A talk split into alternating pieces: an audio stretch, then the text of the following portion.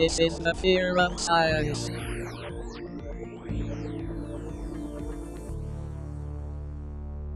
Hello again, everyone, and welcome to The Fear of Science, the show that dives into the wide world of science and science-adjacent topics to demystify, debunk, and delight. Each podcast episode features a new fear, along with special guests, surprises, and discoveries along the way. My name is Daniel Chai. And I'm Jeff Porter. And today we are here to discuss uh, a brand new fear, which is the fear of... alcohol. Now, uh, uh, Jeff, but before we meet our, our two guests, I, I would like to get to know you. You know, we've been friends for a number of years, and uh, we've attended gatherings in the before times, of course. Yes. Um, well, we, we attend gatherings in the after times as well. It's just virtual. Yes, absolutely. Now, uh, uh, Jeff, for for you know, for, for yourself, um, you know, we're we're talking about the fear of alcohol. Uh, do you do you raise a glass? Do you do you pint? Yeah, I I do drink. Um, I'm not a big drinker though. It's it's never kind of been been my thing. You know, I got into like craft beer for a little bit because I live in East Van, so I have no choice. Um, but yeah, I've I've never been. I think besides my early twenties, I think I drank a lot in my early twenties. And then I just kind of got over the party stage, and I'm like, all right, we're done now.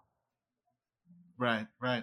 Uh, for for myself, uh, you know, in, in high school, I definitely remember, uh, you know, the the pressure to drink. Um, oh, for and, sure, yeah. And as an adult, I, you know, uh, whether it be from from marketing, whether it be from, you know, social pressures, you know, I also feel that that pressure as well. And so I, I think that, you know, fear of alcohol is definitely, you know, uh, something that people do feel, which is why, Jeff, I'm very glad that we have two special guests on the episode today to help us explore this topic. Now, first, our first special guest recently celebrated five years of sobriety. Uh, they run a Vancouver-based sober meetup group called Van Sober and hosts Brobriety, Brobriety, a podcast focused on sobriety, mental health, and wellness for men. He also does other stuff in his spare time. Please say hello to Derek Bolen. Gentlemen, thank you. It's great to be back. Glad to have you here. Uh, Brobriety, that is a great name for a podcast. You know, the, the name came to me. It feels like sobriety sometimes, like the online sobriety community is one of the places where, the maybe one of the only places where men are underrepresented. Um, so wanted to, to start a, a podcast that kind of catered to that, and the name, the name reinforced that, like, I need to be doing this. So wonderful. Thank you. And here to also uh, share their journey with us. We're very glad to have our second guest joining us in January of this year. Our second special guest celebrated nineteen years of continuous sobriety. He has spent the, bet- the better part of the last two decades working with people who struggle with addiction and substance abuse disorder. With a background in addictions counseling, he brings his learned and lived experiences to helping others get sober one day at a time. Please help us say hello to Graham. Hey, thanks for having me on. Wow, I sounded like a professional in that intro. It's almost like I wrote it myself. Yeah. Um, I hit all the buzzwords. Yeah. um, you know, it's uh, uh, I'm very glad to to have both of you here uh, with, you know, uh, with uh, your your own personal experiences, but also experiences in, in helping people. And uh, you know, first off, I want to say, you know, bravo for for doing that, because I think, you know, they're uh, it's what this community needs, and it's what, you know, people should be encouraged to seek out help. And sometimes it's not easy to. Sometimes we feel like we can't. Yeah, absolutely. Um, so we'll go into the first question. So the same question we, we start off with every episode. Uh, why are people, I guess normally it's why are people afraid of, of the subject, but in this case, I think it's more, should people be afraid of alcohol is a better question. Mm-hmm. I don't think anyone goes into a liquor store and sees a bottle of alcohol and runs the other way. They probably just wouldn't go into a liquor store. Yeah, I mean, it's not it, it's it's not like it's a, a trypophobia, you know. That is a real thing. Uh, yeah. But, mm-hmm. uh, uh, you know, for, for myself, you know, uh, as I mentioned just a few moments ago, uh, I can definitely understand, you know, why, you know, people, you know, why some people are afraid of alcohol, or should people be afraid of alcohol? You know, perhaps it's it's more of a, should people be respectful of, of alcohol, their mm-hmm. own experiences, you know, um, and, and perhaps there are people who are perhaps more susceptible to how alcohol affects them in, in other ways. But, you know, that's just from, uh, that's a layman's thought on that, I guess. Mm. Yeah, I mean, I'd say that I don't know that every everyone should be afraid of alcohol. Like, um, there are plenty of people out there who are capable of having a drink here or there and, and not ending up blacked out or face down in a pile of cocaine every time they do it. Um, I am not one of those people. So uh, my relationship with alcohol is a little more tenuous. I think that that maybe rather than being afraid, people should be a little more concerned about uh, alcohol and the extent to which we as a society have kind of normalized misuse of it. Uh, like binge binge drinking is is really like normalized and widely accepted. Um, you have uh, binge drinking, drinking as a coping mechanism for like relationships or parenting. We've seen this whole like wine mom culture spring up lately, which is uh, telling moms that, hey, you being, being a mom is hard, reward yourself with, with alcohol, yeah. uh, which is pretty problematic. So yeah. uh, I, I, that's definitely made me a little, a little concerned. Yeah. Yeah. I, uh, It's it's it's interesting. I agree with what Derek has to say, and and the other thing that's sort of happened in society is we kind of sugarcoat um, the actual effects of alcohol. And like, I'm by no means uh, you know a member of some prohibition movement or temperance movement. I don't believe in abolishing alcohol or anything really, for that matter, along those lines. Um, but uh, there are huge social and personal effects that come from even just moderate drinkers. Um, you know, whether that is driving under the influence, uh, which occur, which has happens, you know, still kills people at alarming rates.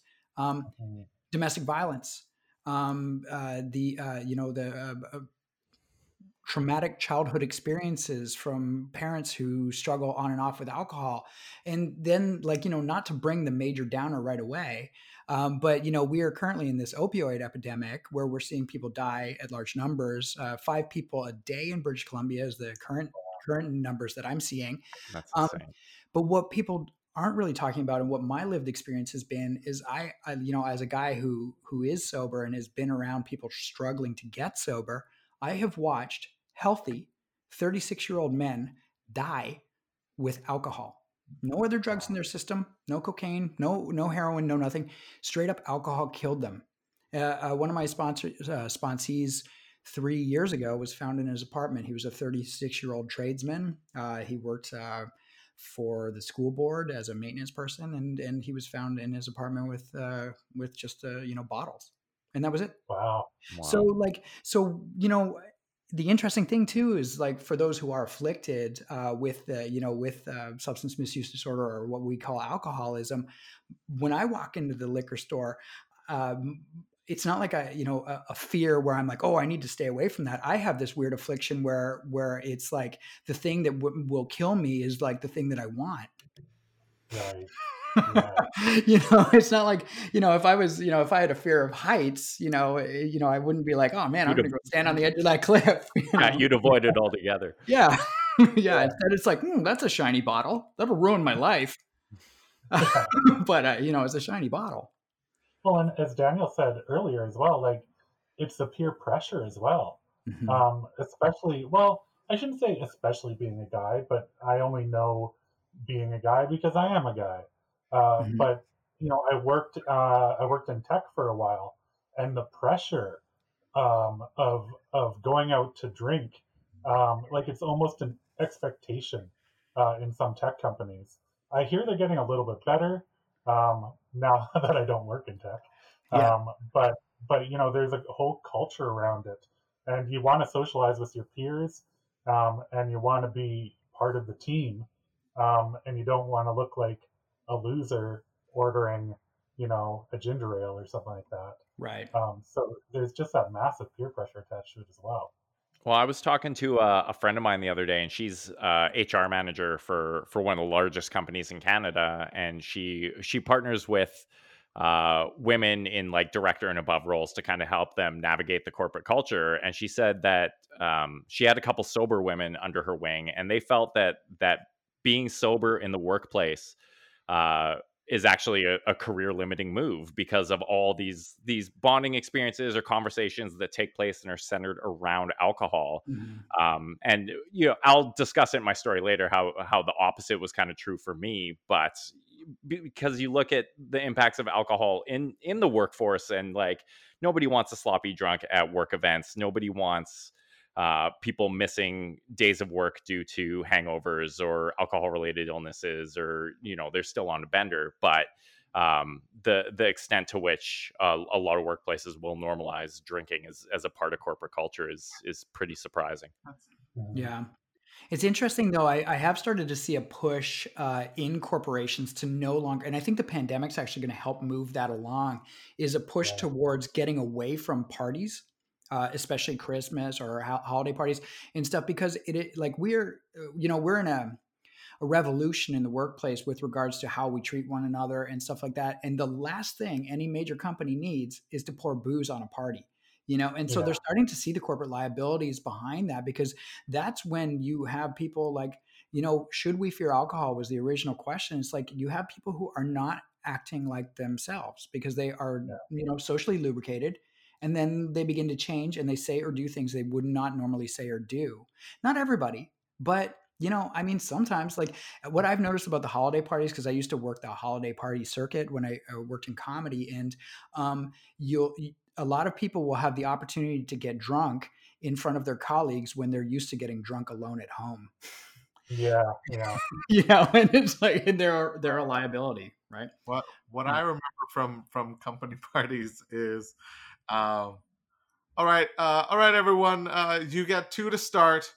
We're going to be playing some games later for a chance to win more drink tickets. Yeah, like, you know. Yeah, um, and people would be like, like I've watched people go to like an open bar and drink like, every single time, like it was a, a right. gift uh, from the heavens, you know. And it's like, you know, just because it's an open bar doesn't mean you have yeah. to drink all of it, right? But there's, yeah. it's almost like I, I don't know. There's something weird about. I've noticed about North American culture, especially Canada, for some reason, that we really approach alcohol like it's, um, we, we don't really evolve out of like how, how we drink. And I, I know this is a general statement. I don't mean to make general sweeping statements, but people tend to drink like they're still in high school, but they're in their thirties, forties, and fifties. It's like yeah. the, the template for how they drank is as youth is the template for how they drink as adults until their body catches up with them. Yeah. Well, at, at some point, you just can't do the keg stand anymore. It's just- I know, I know. But after four beers, it's like, watch me do this keg stand. It's like, you know, Bill, you're forty-five, you know? yeah. yeah. And one, I just want to say one other thing around uh, what Derek said is, uh, you know, about the limiting nature of, of being sober. I, I did experience that early on in my, in my career and stuff, or I thought I was. And then it dawned on me one day, like, cause I used, you know, I worked, uh, you know, as a film and T V actor. And I used to think um, this was going to kill my career. Right. And then I started to meet way more sober actors in Los Angeles and stuff like that.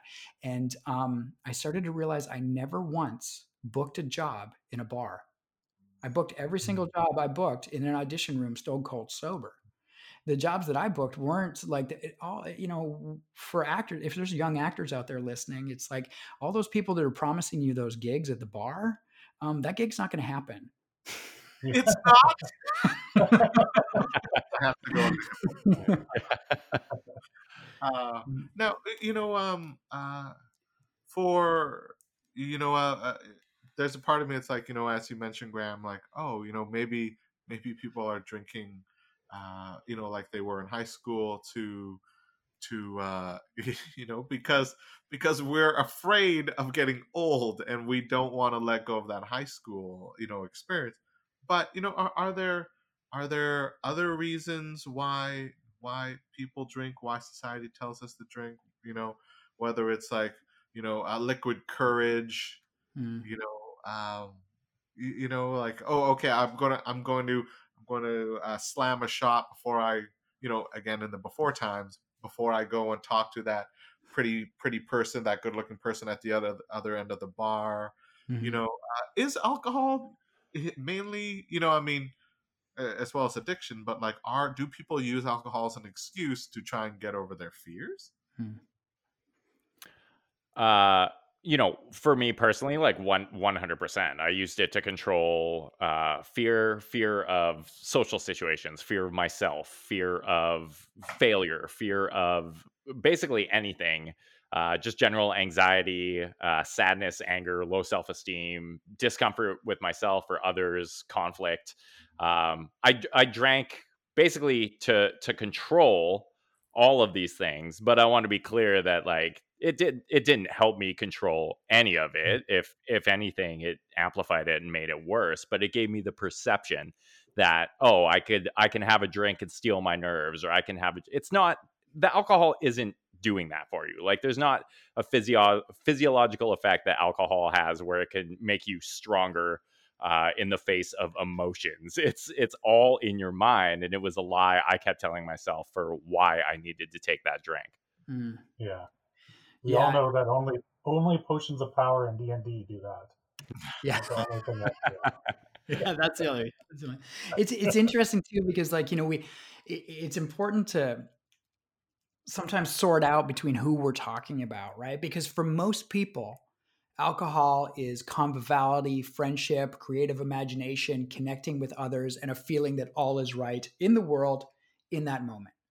But for those that are that are afflicted and don't know or don't know yet, um, alcohol, like what Derek was saying, is, is a salve on top of, uh, you know, what we commonly refer to now, uh, almost too much, as trauma.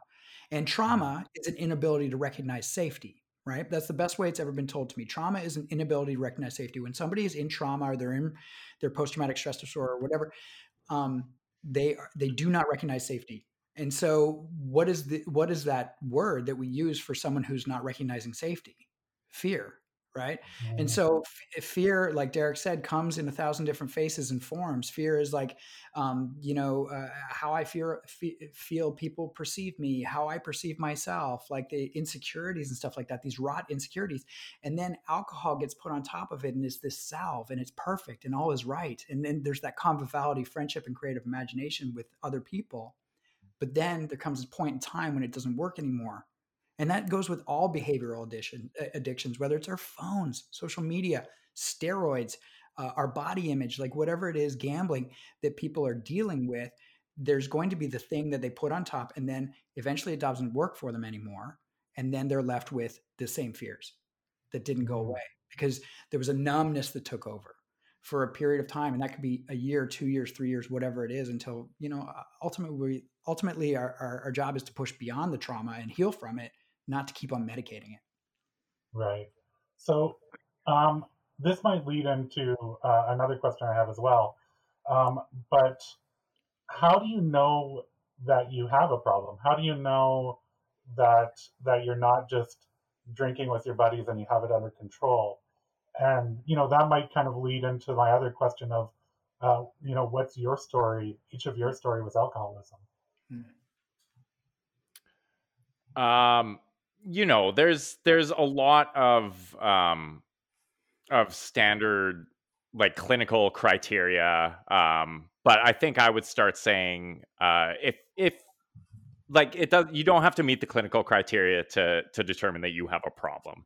Um, if you've ever wondered if you have a problem, or if you've ever Googled how much is too much to drink, or if you've ever Googled I'm an alcoholic, or, Uh, even if you're just not happy with the person you are when you drink, or you, shit keeps happening that uh, you're ashamed of or you're not proud of, um, that's a pretty strong indicator. And there's there's a growing movement of people um, who really believe that that you don't need a rock bottom to sober up. You don't need this life-breaking moment to reevaluate your relationship with alcohol and look at what it's contributing to your life.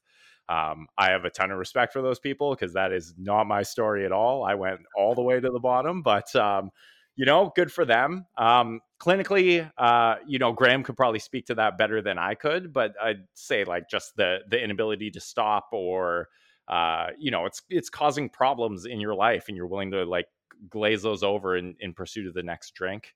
Mm-hmm. Um, we're what, three weeks into dry January right now. And, uh, prior to my sobriety and me quitting drinking forever, I was the kind of guy who would try dry January every year, make it to the first weekend, whatever that, whether that was three days or seven days, and then just crack. Like I could not make it a month without drinking. So, uh, mm-hmm. that should have been a sign for, for me that I had a problem.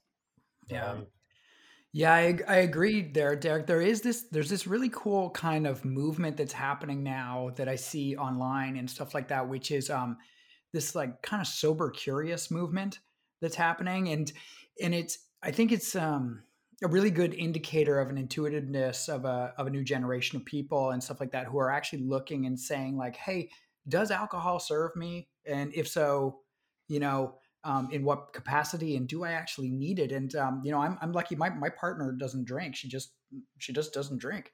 And, um, cause she didn't like it. And, uh, and so I get to be around somebody who's like sort of part of that generation of like people who've chosen not to drink, um, without having to do, um, what I had to do to figure it out. Right. Um, but to get back to your question, Jeff, the, you know, if we want to get like clinical about it in, in the, in the seventies, um, I think it was the American Medical Association, uh, in conjunction with some other people, including like Carl Jung and, um, you know, and um, uh, uh, uh, uh, Bill from uh, Bill Wilson and uh, and Doctor Bob Smith from Alcoholics Anonymous. They came up with this idea, um, and there was another doctor too. Um, what's his name again? Uh, Silkwood. So Silkworth. So they came up with this idea that there was two primary symptoms. So I always ask people these two questions. One, when you drink, do you have control over the amount that you consume?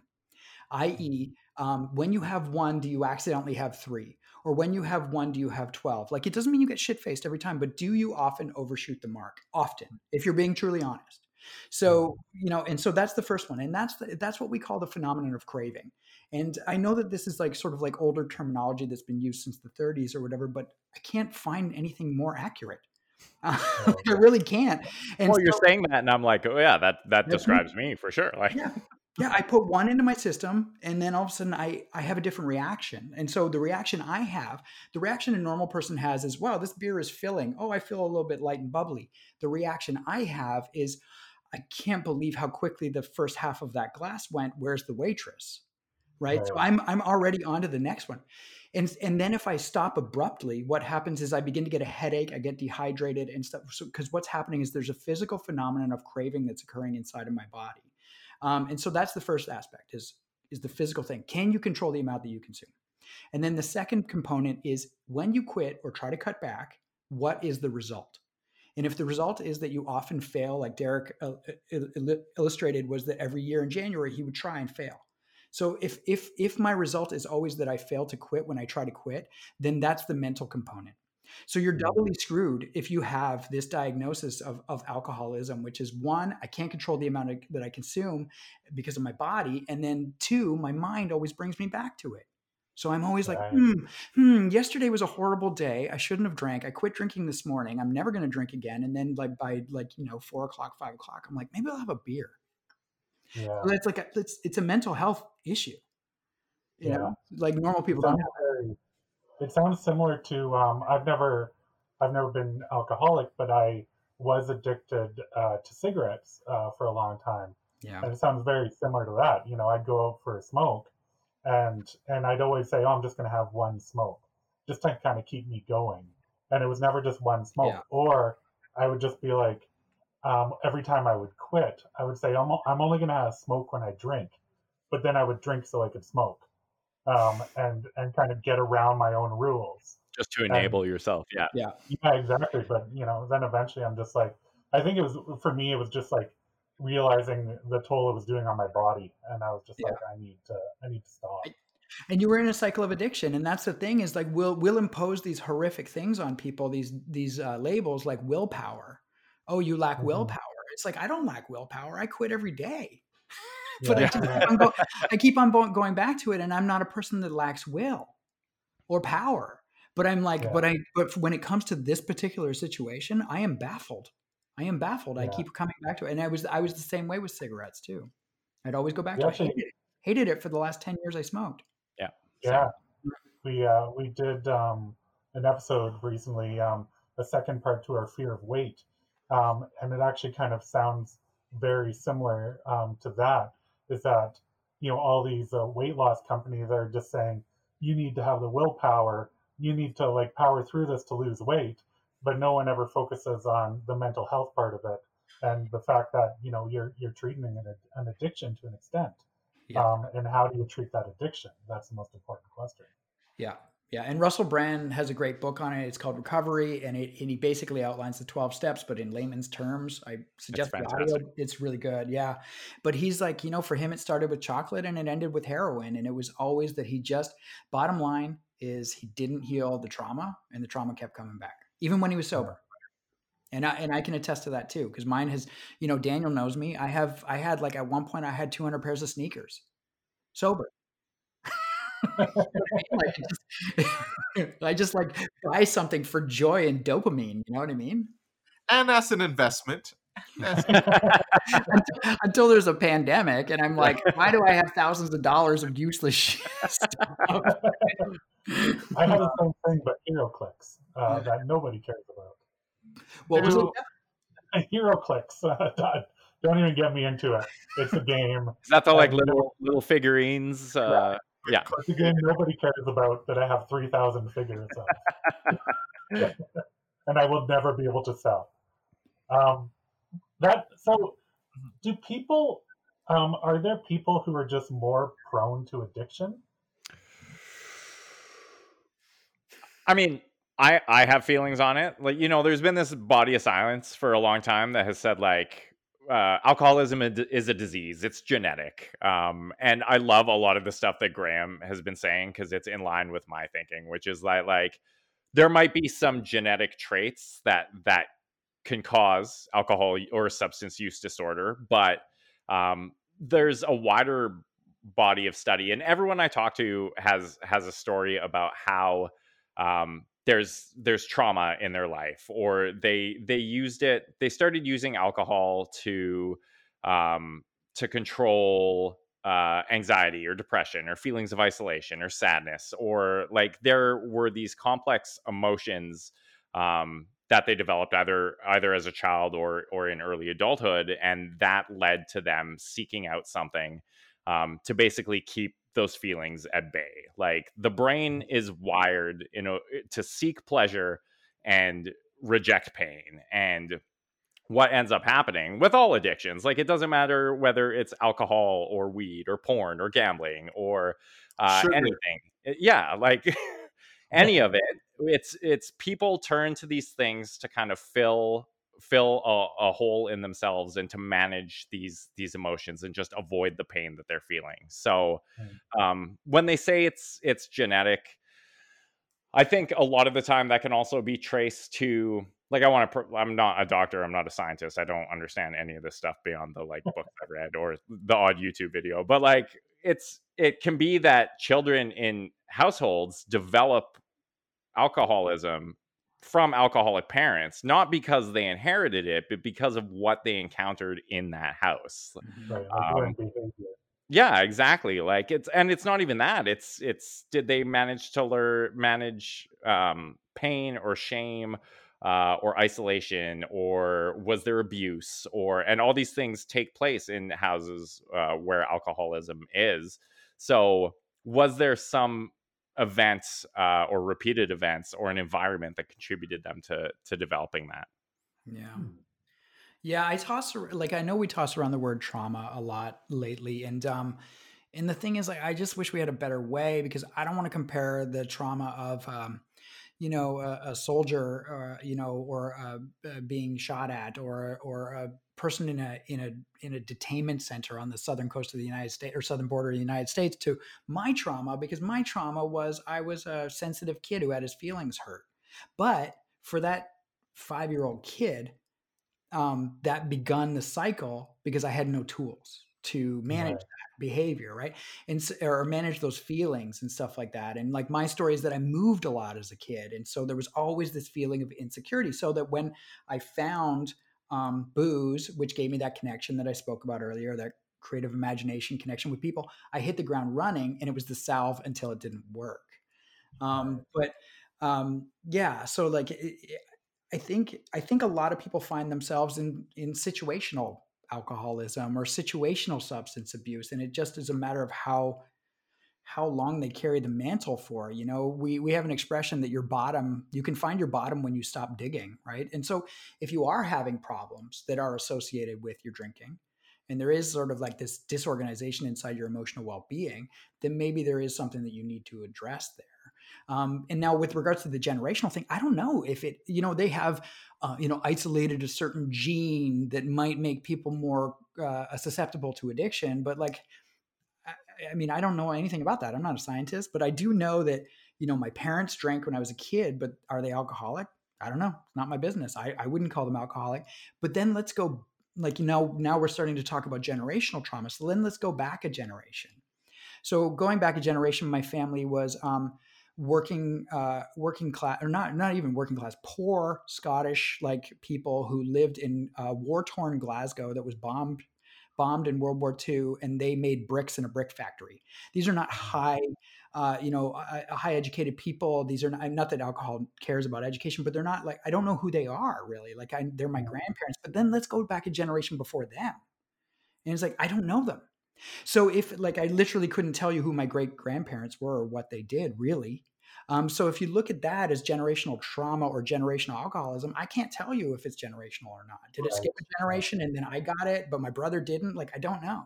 Right. Yeah. Yeah. Now, um, you know, uh, uh, another reason why I'm very glad to have both you, of you on here as well is, you know, because both of you are, you know, as mentioned in your intro, uh, both of you are also helping to, you know, uh, helping support people who are going in the same journey that the both of you are traveling as well. So, you know, I wanted to get to know a little bit more about how, you know, you uh, got to, you know, your respective places where uh, you are helping people with with uh, their journeys. For, you know, for yourself, Derek, you know, I'm curious, you, again, you run the podcast Brobriety, which again, uh, I'm here to say one of the best podcast names I've ever it heard. It really is. Yeah. When you, sent that, you, thank you. when you sent that email, I looked at it and I was like, oh man, that's great. Daniel loves a good pun. He does. He does. Yeah. So, uh, and you also do run a Vancouver-based sober meetup group called Van Sober. So, uh, you know, uh, thank you for doing that for, for people in the community. You know, uh, what inspired you to to create these places? Um, you know, was it, uh, yeah, well, what were you hoping to achieve? And can you tell us a little bit about both? Yeah, absolutely. Um, so when when I personally got sober five years ago, um, there weren't a ton of options available, uh, at least that I was aware of. There was... Um, There was A A, obviously, which is like um, exactly like how it's been portrayed in media, basically. Like you meet in, in a church or at a meeting hall somewhere and you drink shitty coffee. Uh, and it's awesome for the the fellowship. But I went a couple times and I was I was raised Catholic. So the the higher power stuff just kind of rubbed me the wrong way. And I uh, and it was like the vulnerability that people had there scared the shit out of me, because I was a guy who would like just like hid his feelings behind alcohol his entire adult life. Uh, and I couldn't believe this. I was like, that is never going to be me. I can't do that. I'm out of here. So I went to two meetings. Uh, everyone in A A, um, like I don't want to shit talk the program, because everyone I met, even over those two meetings, were just like the most genuine, sincere, supportive people. Uh, and, and they were really incredible. But I was like, I can't do this. So my early sobriety was basically just like me white knuckling my way at home, watching Netflix, felt totally isolated and, and really shitty about it, because my entire identity had been the the drinking party guy. Um, like Jeff, we used we used to work together back in the day. And like, that, that was just me. Like, that was who I had been. I didn't know who, how to be anyone else. My friends didn't know me as anyone else. So I had to just like hide out, um, and sober up. So when, you know, about three to four years into my sobriety, um, I realized that the the thing that lit me up and the thing that made me most happy, every year I would do a post on my sober date, uh, just saying, you know, I made it another year, go me, these are the benefits in my life. And I would get um, messages from people being like, how did you do this? You know, please like help me. I, I have these problems with drinking. I have these problems with feelings. Can you help me out? And I, that like more than anything was the most rewarding thing to me. So I started Van Sober um, just to kind of bridge the gap between, there's a lot of people out there who maybe don't identify as alcoholics, or the thought of going to A A is very uh, imposing or intimidating to them. Um, and I wanted to start a less, less formalized, less to be here, you have to be like, have a very serious, pronounced problem, um, to maybe support people who kind of fall in that gray area right now, or who maybe just want to embrace mindful drinking or, or reevaluate their relationship with alcohol. So, mm-hmm. um, kick that off last early last year, or a little bit the year before. We ended up, we had like five or six meetings. We just meet at the Whole Foods on Canby Street and like did a couple hikes and kept growing our numbers, 'cause there's a lot of people Uh, who are interested in this lifestyle now. And then, uh, of course, COVID hit. So we haven't been able to do anything since. But um, and then the podcast was just kind of like, you know, there's a lot of sobriety and, and self-help and self-development podcasts out there. But um, I, I'm passionate about podcasting. And I think, uh, again, like it's it's an important topic. I wanted to focus on it specifically for men, because I think a lot of men struggle with addiction. Um And just struggle with their their feeling, like the vulnerability thing I talked about. Like it's that's the societal thing where it's like, and I know we're making progress and we're moving past that and we're becoming more woke and open, but like a lot of guys still cling to that that old vision of like, you can't talk about your feelings if you're having addiction or you're struggling with it. Just just drink more, don't deal with it. Um, so I kind of wanted to to create something that would help people address that. Mm. Yeah, that's awesome. Yeah. Um, yeah, we're we're taught as, as men to take those emotions and just like bottle them up and then put them real, real deep. Yeah, and just never think about them at all. And we're taught um, by people I, who didn't know any better. Yeah, yeah, yep. Exactly.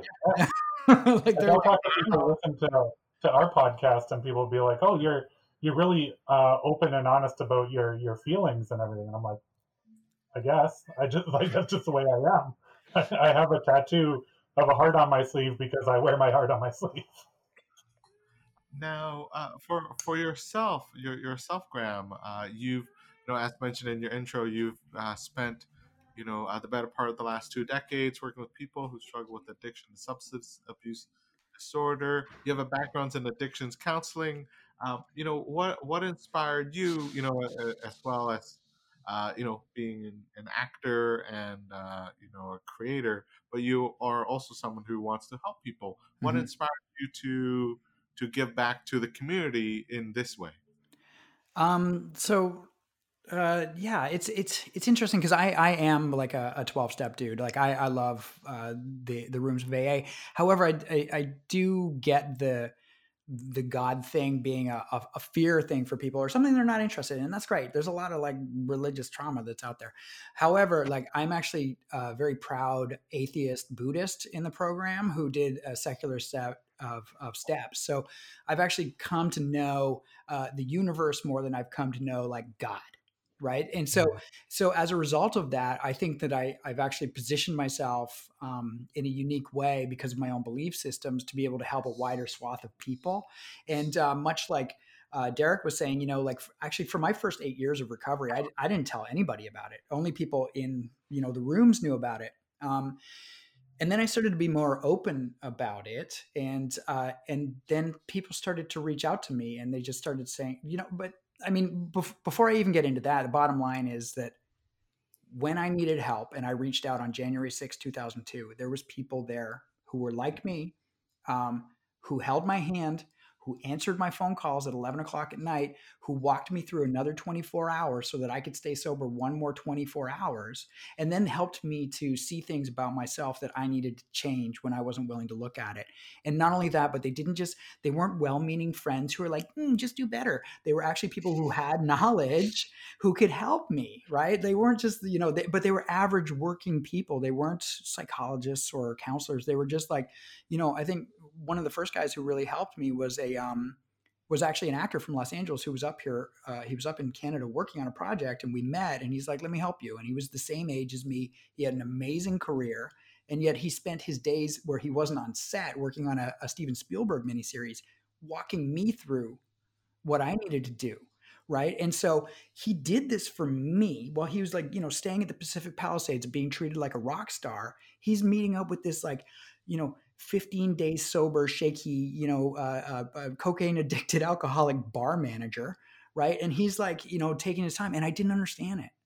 And then I realized that the spiritual axiom is that um, when, when we give, we get.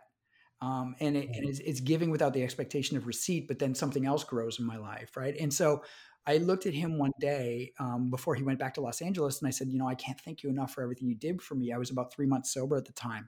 And he said, one day you're going to do it for someone else. And that's all he said. And that's all he had to say. And I knew, I knew. And I even just said this the other day to someone. I said, like, I will never forget that debt that I owe to these anonymous faces who have helped me over the years. And all I have to do is one day at a time remember, and I don't do it every day, I forget, or I'm an idiot or self-centered or whatever, but I need to pay it back. And so when that phone rings or that, you know, that message comes in and someone says, hey, Graham, can you help me? I'm unsure. Then I sit down and I stop what I'm doing. I ask them those two questions. Can you control the amount that you consume? What happens when you quit? And then we begin to embark on a journey together. It's, it's, my, um, it's my lot in life. Yeah. You know what I mean? That's, you know, that's what I have to do. And I, and right. I'm okay with that debt. Right. Yeah. Wow. That's, that's beautiful. I, I found that's true of, of a lot of sober people. Like we've just like, we have experienced the, the lowest points of addiction and, and we've struggled, and we know that, that pain, and we know how hard it is. Um, so I think most people who come out on the other side of that are are more than happy to more than happy to to help others out. Yeah, I think yeah. It was Carl Jung actually said he had never met a group of people who sought a power greater than themselves more than problematic drinkers or problem drinkers, because we sought it in the bottle. Right? We sought this power greater than ourselves. We sought to be invincible or free of pain in alcohol. And then, and then in, in recovery or sobriety, whatever we want to call it, abstinence, uh, mindful abstinence, we, we, we sought to, to connect. And a good friend of mine who works at a recovery center in Surrey, he said, uh, the opposite, and I know this is commonly said, but the opposite of addiction is connection. Yeah. Because addiction wants me alone. Right. You know, addiction wants me bottomed out in a corner in a in an S R O with like my last fifty bucks. Yeah. You know, because that's the end game. Yeah. You know? It's, and, you know, it's we, because uh, like for for me, um, I uh, I was bullied um, a lot as a child, yeah. And I've always like I don't think anybody should be bullied, but the the trauma and the experience of going through that, I think, has really helped the empathy that I have um, as an adult. And and it's almost like that, you know, I remember hitting that rock rock bottom emotionally, mm-hmm. um, and just realizing that, you know, a thirteen-year-old kid couldn't care if I lived or died. Mm-hmm. Um, and just that flip in my brain said, I will never do that to somebody else. I don't care how much I hate that person. Yeah. No one deserves to feel that way. Um, so it's it's interesting that that there is those kind of parallels um, as well. Mm-hmm. Yeah, yeah. It's just yeah. It's how, and the thing is, a lot of people, Jeff, uh, you know, and myself included, uh, you know, chose the opposite road. You know, I I was bullied and became a bully. You know, mm-hmm. and then I and then I hit my I hit my rock bottom, you know, with alcohol, and realized that, that I was a, you know, I was a, a, what do they call it? A paper tiger? Is that what it's called? Yeah. You know what I mean? Like the emperor wears no clothes. I had no power. Yeah. Yeah. You know, I couldn't even, you know, I couldn't even, you know, do the daily life things, you know, and yet I was, uh, I spoke big and I was big as I sat on the bar stool, you know, reflecting on who I thought I was. Right. Well, you know, uh, th- uh, thank you both for, for sharing your experience. And uh, uh, thank you, Jeff, as well, for, for sharing yours. You know, uh, is there... Um, is there stigma? Is there, uh, I mean, uh, you know, I asked this question, maybe knowing the answer, but is there, is there stigma not only to, uh, you know, alcoholism, but is there also stigma to, to reaching out for help? Like, like, you know, do some people go like, you know, uh, I should, I should be strong enough to do this on my own. I, I don't need anyone's help. I, um, you know, like, you know what, I'm just not gonna, I'm just not gonna buy any alcohol this week and I'll be fine. And I don't need to talk to anyone. I don't need to go to a meeting, mm-hmm. you know? Yeah. Is there, and how much of that stigma is society and how much of that is just like stigma that we put on ourselves? That's a, a great point. Um, Because I do, you know, I'm the wrong guy to ask because I am like super duper proud of my sobriety. I will tell anyone who even like fleetingly mentions uh, personal growth or development or like anything. I'll be like, oh, listen, listen about this. I, I don't drink and here's why. And it's great. Um, but here's the link to my podcast. Yeah. um, but it's it. So I don't know if if. there is the the external stigma that you're referring to. Like, I think, um, at least in the circles I travel in, like talking about alcoholics doesn't conjure up the the same image as it used to. I know you'll still see shitty people on like Facebook. Anytime there's like a thread about, um, I don't even know if people are still discussing Inside anymore, but like the downtown, the, the Lower East Side, or people talking about uh, homeless people or people, there are people out there who will make, um, really shitty comments about addicts. Um, or they'll make comments about how, you know, addiction is a choice and, and these people deserve to die. And you'll see a lot of other people, addicts and non-addicts alike, like spring up to, to put them in their place. So I think we're making progress. I, I do think the internal stigma, like the story we tell ourselves about weakness and how we have a problem and how it's rooted in the same shame that causes the problem in the first place, right? Like we feel unworthy and we feel unloved and we feel ashamed of ourselves. And we feel that like if we reach out to somebody uh, to tell them that we need help or reach a hand out to them, that they're going to reject us because that is a deep rooted fear we carry around in ourselves. So Um, I, I think that's the real problem. Yeah. Yeah. I th- I mean, I, I think the stigma still exists and it exists in a lot of different forms. Like I have, you know, hope of, of newer language and more openness and stuff like that. But I, I, I wonder, cause I don't know. Right. Cause like, I wonder what it's like today for the, let's say the, the, the, the wine mom that we talked about. So the wine mom in Kitsilano or, or a, a, a bougie neighborhood, can she reach out for help and abandon her, her crew? You know, uh, you know, is there, if she looks at them and says, you know, I think I drink differently than other people. Um, you know, what, will that be accepted? And, and will, and also I think the stigma too is around like, do I seek help and uh, for it, because there's a, one thing to admitting it, but then there's the ambivalence, right? And the ambivalence of change is, is very important because we sit and we sit and held by two two um, two leaders, so to speak. Like one is I want to quit, and the other is I don't want to quit, and that's a normal place. We used to call it resistance, but we truly understand it now as ambivalence, and it's part of change. But so, will the person admit, yes, I have this thing, but then what will they do about it? You know, will they change it? Will they change, you know, is it, so I, I think that the stigmas are still there. I mean, and like, like Derek said, you know, we see the language that gets used around um, addiction with regards to willpower and not good enough and all this kind of stuff. Um, I just, I wonder if it's, you know, how easy it is for people to change and if they yeah, feel like well, they can. And it's so much more socially acceptable to drink yep. that, you know, if you tell someone every day when I go home from work, I drink a six pack to relax yeah. compared to every day I go home and I smoke crack to relax. Yeah. It's two very different things, but both very disgusting. I recommend doing both at the same time. Don't listen without listening. Don't do it practice. Yeah, like if we had cocaine mom culture instead of wine mom culture, yeah. like that that would probably not be as widely accepted. But yeah. we're we're telling people that that alcohol is uh, is okay to use for that. Yeah, but and then now we have this new gen- new generations that are, you know, are more used to um, you know, medicine cabinet culture, right?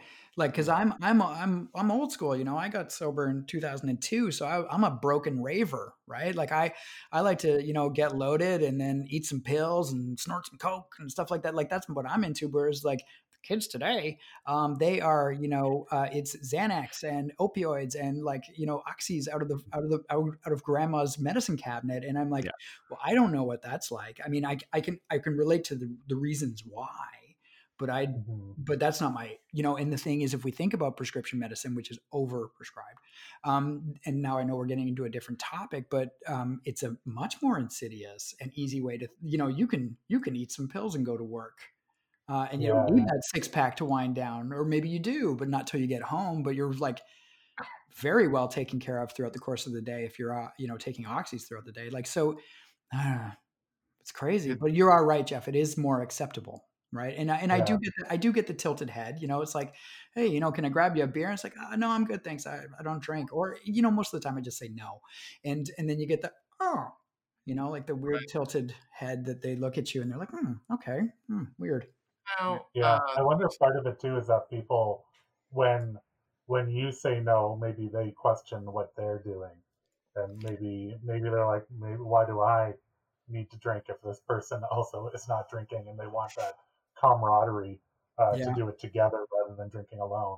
I, I remember going to dinner at someone's house once. It was this, this couple's house, and they they pull out the glass of wine and and four glasses, and they put it on the table. And I'm like, ah, oh, actually, I don't drink. And they're like, okay. And then they took the bottle the bottle of wine and the and the wine glasses and put them back into the cupboard. And I, in my mind, I was like, what are you doing? I was like, oh, that's what normal people do. Yeah. Whereas for me, if if I had like in my cups back in the day, if I pulled out the bottle and they were like, "I don't drink," I'm like, "Oh, good for you," you know. And yeah. I would, or know, for me, yeah, exactly. Like I just, I was, I was flustered at their at their, at their common decency. uh, for yeah. uh, I'm I'm curious, you know, um, uh, uh, do you both remember uh, at that, you know, that part of your sobriety journey? Where, you know, uh, where you were over the, the proverbial hump, where, or are you ever over that proverbial hump?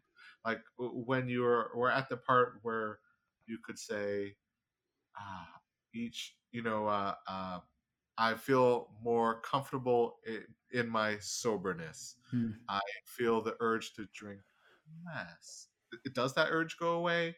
Um, you know, I, I essentially, you know, for, for myself and, and for listeners who maybe, who A, maybe haven't experienced alcoholism, or B, people who are alcoholics who are wondering if it ever does get to, you know, an easier place. Like, do you remember how it was for you?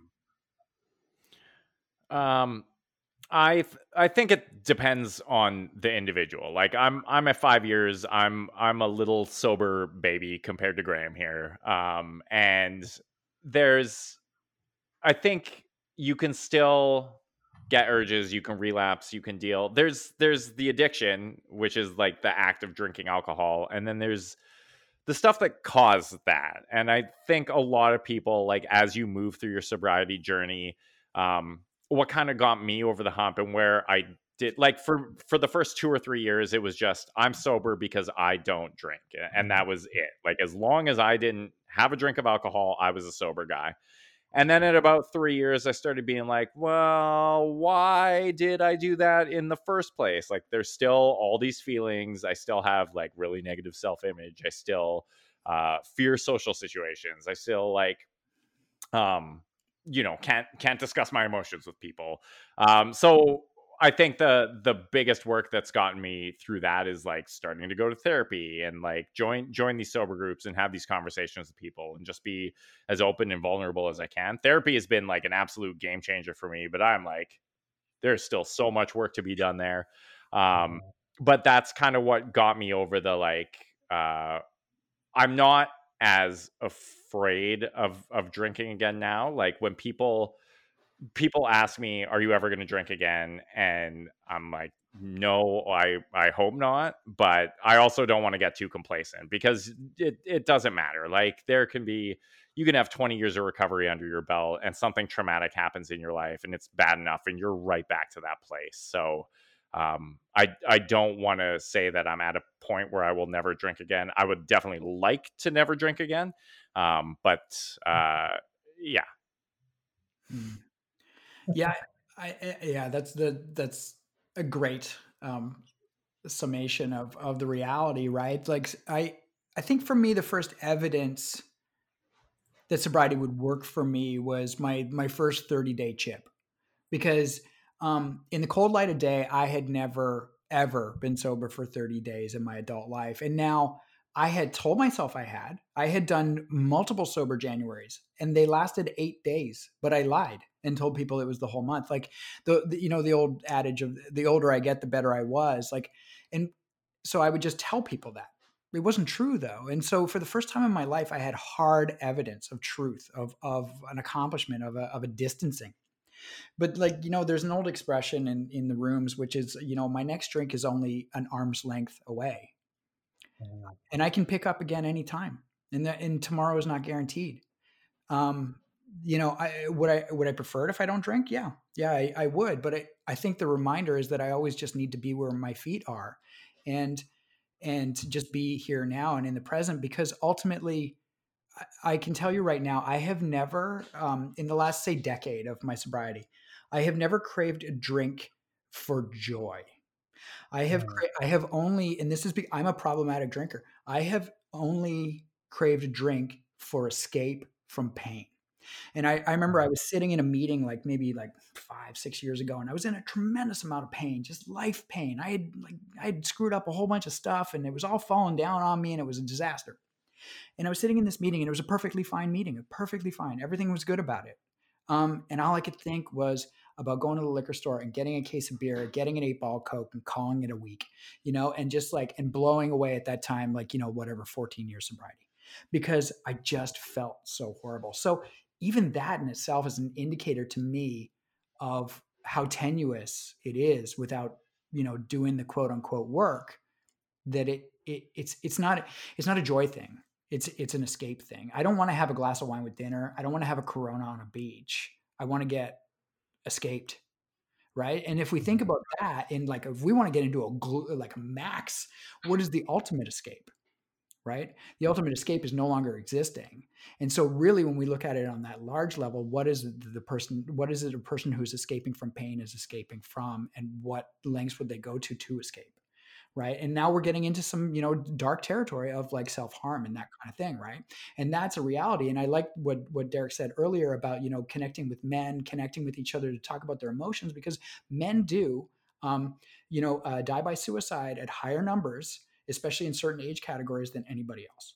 And it's, and it's a reality. And we, and so, you know, like, this is a guy, you know, for me, talking nineteen years sober, being totally honest, that there are times where escape is a thought process, and alcohol used to work.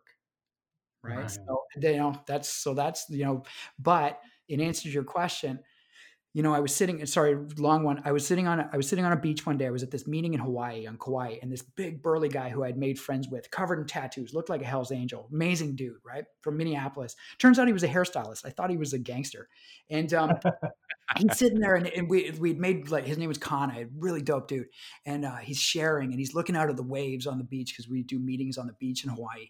He's looking out, and he's like, he's like, I don't know a lot, you know, and he's got his sunglasses on. I can see a tear coming down the side of his face. He goes, I don't know a lot, you know, but I do know this. And it's that I want to live today. Mm. And it wasn't about just living, but it was about quality of life. And that's mm. where it really, that's where the rubber re- meets the road for me, abstaining from alcohol. I love that. Wow. That's amazing. Wow. Um, Jeff, I, I, I think that that is a beautiful place to end uh, today's conversation. Absolutely. Uh, I, yeah. Thank you. Thank you both very much for sharing. Uh, It is, you know, um, uh, you know what you said, Graham, about being present. You know, uh, it being a, a big part of that that journey towards the healing. Um, I'm very, I'm very glad to be present here with the three of you, and to uh, anyone listening to this podcast. I'm glad that you are taking time to be present and just listening to a podcast, and hopefully, um, you know, uh, hopefully that, you know, even just us chatting together and sharing uh, can be a nice reminder that, oh, you know, uh, connection, just like, you know, just like the both of you said, connection, a hundred percent. That is, uh, that is what, that is what we all really need. So I'm glad yeah. we had a chance to connect. Yeah. Absolutely. Thank, thank you guys very much for, uh, inviting me on. Like I said, I, I love talking about this stuff. So yeah, yeah. Thanks for, thanks for having me on. It's really great to uh, connect with you too, Derek. Yeah. Yeah. Now, uh, for for those who, uh, for our listeners who are interested in learning more uh, about your uh, about your works, uh, Derek, where can they find you? Uh, I have a kind of sober themed Instagram account. Uh, it is at van underscore sober. Um, if you're local to Vancouver, the Lower Mainland, or even if you're not, we'd, we'd love to still have you if you're ever in the area. Uh, we're on meetup dot com. Just look for Van Sober there. Uh, and my podcast is called Brobriety, as referenced many times in this episode. And you can find it at the podcast store. Yeah, wonderful. Thank you. Yeah. And uh, and and for uh, yourself, Graham, where where can perhaps people uh, catch you? Where would they be able to catch you? Well, these days, uh, you could catch me walking down a driftwood cluttered beach on the west coast of uh, British Columbia somewhere. Uh, sometimes with a dog, sometimes with my wife, sometimes with my wife and a dog at the same time. Sometimes with an with an uh, uh, a whale breaching, uh... yeah, a humpback breaching. Yeah, I just I'm I'm trying to like this, this pandemic gave me the opportunity to. You know, feel what retirement felt like. So I'm kind of enjoying that for a while. Yeah. Just to clarify, Graham is not inviting people to stalk him. No, yeah. no, no, no. I'm, not, I'm on a driftwood beach. There's many in British Columbia. That would be hard to find me. Uh, but you know, if, if anybody is out there and they are uh, struggling um, with with substance misuse disorder or behavioral disorders or or behavior addiction or whatever or mental health, like just in general, I just you know, last thing I want to say is like I hope I hope you reach out because there's a lot of people out there that really care about you and um and want you to do well and want you to be better like like in your own life, you know, and to seize it. So, thank you, thank you so much, Graham. Beautiful. Yeah. Um, absolutely. Resources out there. Uh, and yeah, you know, uh, connect, connect yeah. people who want to help you, just like people who have helped, uh, Derek and Graham and people who have helped, uh, me and Jeff in different ways in our own journeys. Uh, man, you know, gratefulness present. Love mm-hmm. it. Uh, and Jeff, uh, for people who want to know more about Fear of Science, uh, where can they discover us? You can find us on the social medias uh, at Science Fears on Instagram, Facebook, and Twitter. Uh, and then you can uh, check out our website at fear of science dot com. Uh, everyone, thank you all so much for listening. We hope you're staying safe and staying well. And until, until the next time we get to connect, please take care and have a great day.